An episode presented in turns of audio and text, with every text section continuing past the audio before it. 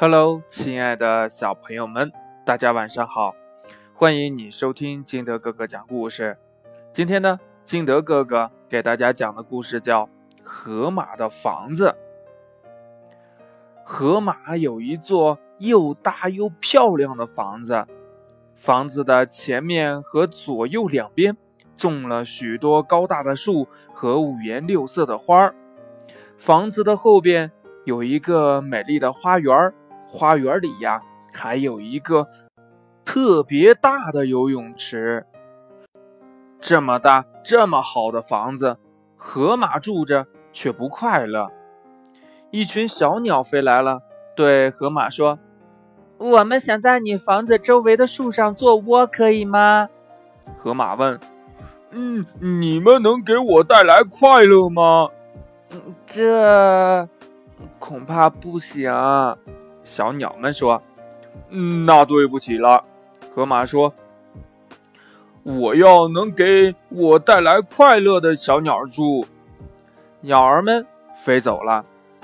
住在附近的长耳狗和大野猫来找河马：“我们想在你的游泳池里游泳，可以吗？”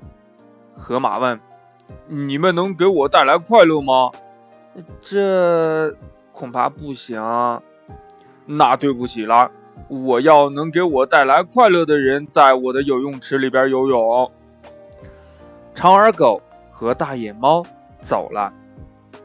一只流浪熊来找河马：“你的房子真大，我想借你的房间住一个晚上，可以吗？”河马问：“你能给我带来快乐吗？”“这恐怕不行啊。”“那对不起了。”河马说，“我要能给我带来快乐的人住。”流浪熊走了。这一天又一天，河马仍过着不快乐的日子。这天呢，他彻底的绝望了。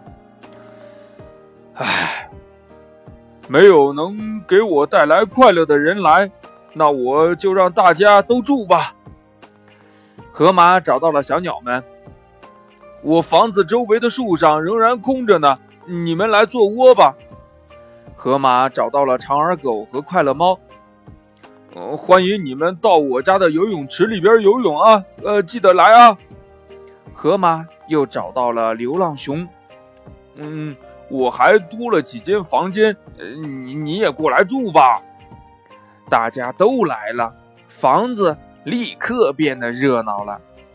树上小鸟们在唱歌，游泳池中长耳狗和大野猫在比赛游泳，房间里流浪熊在吹着口琴。河马一会儿来到树底下听小鸟唱歌，一会儿来到房间听流浪熊吹口琴，一会儿呢又到游泳池边给长耳狗和大野猫当裁判。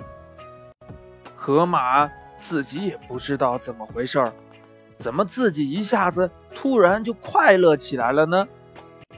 故事讲完了，亲爱的小朋友们，你说这河马为什么就突然快乐了呢？快把你想到的通过微信18613729362告诉金德哥哥吧，或者呢，也可以跟你的爸爸妈妈来进行讨论一下。喜欢听金德哥哥讲故事的，也欢迎你下载喜马拉雅，关注金德哥哥。亲爱的小朋友们，今天的节目就到这里，我们明天见，拜拜。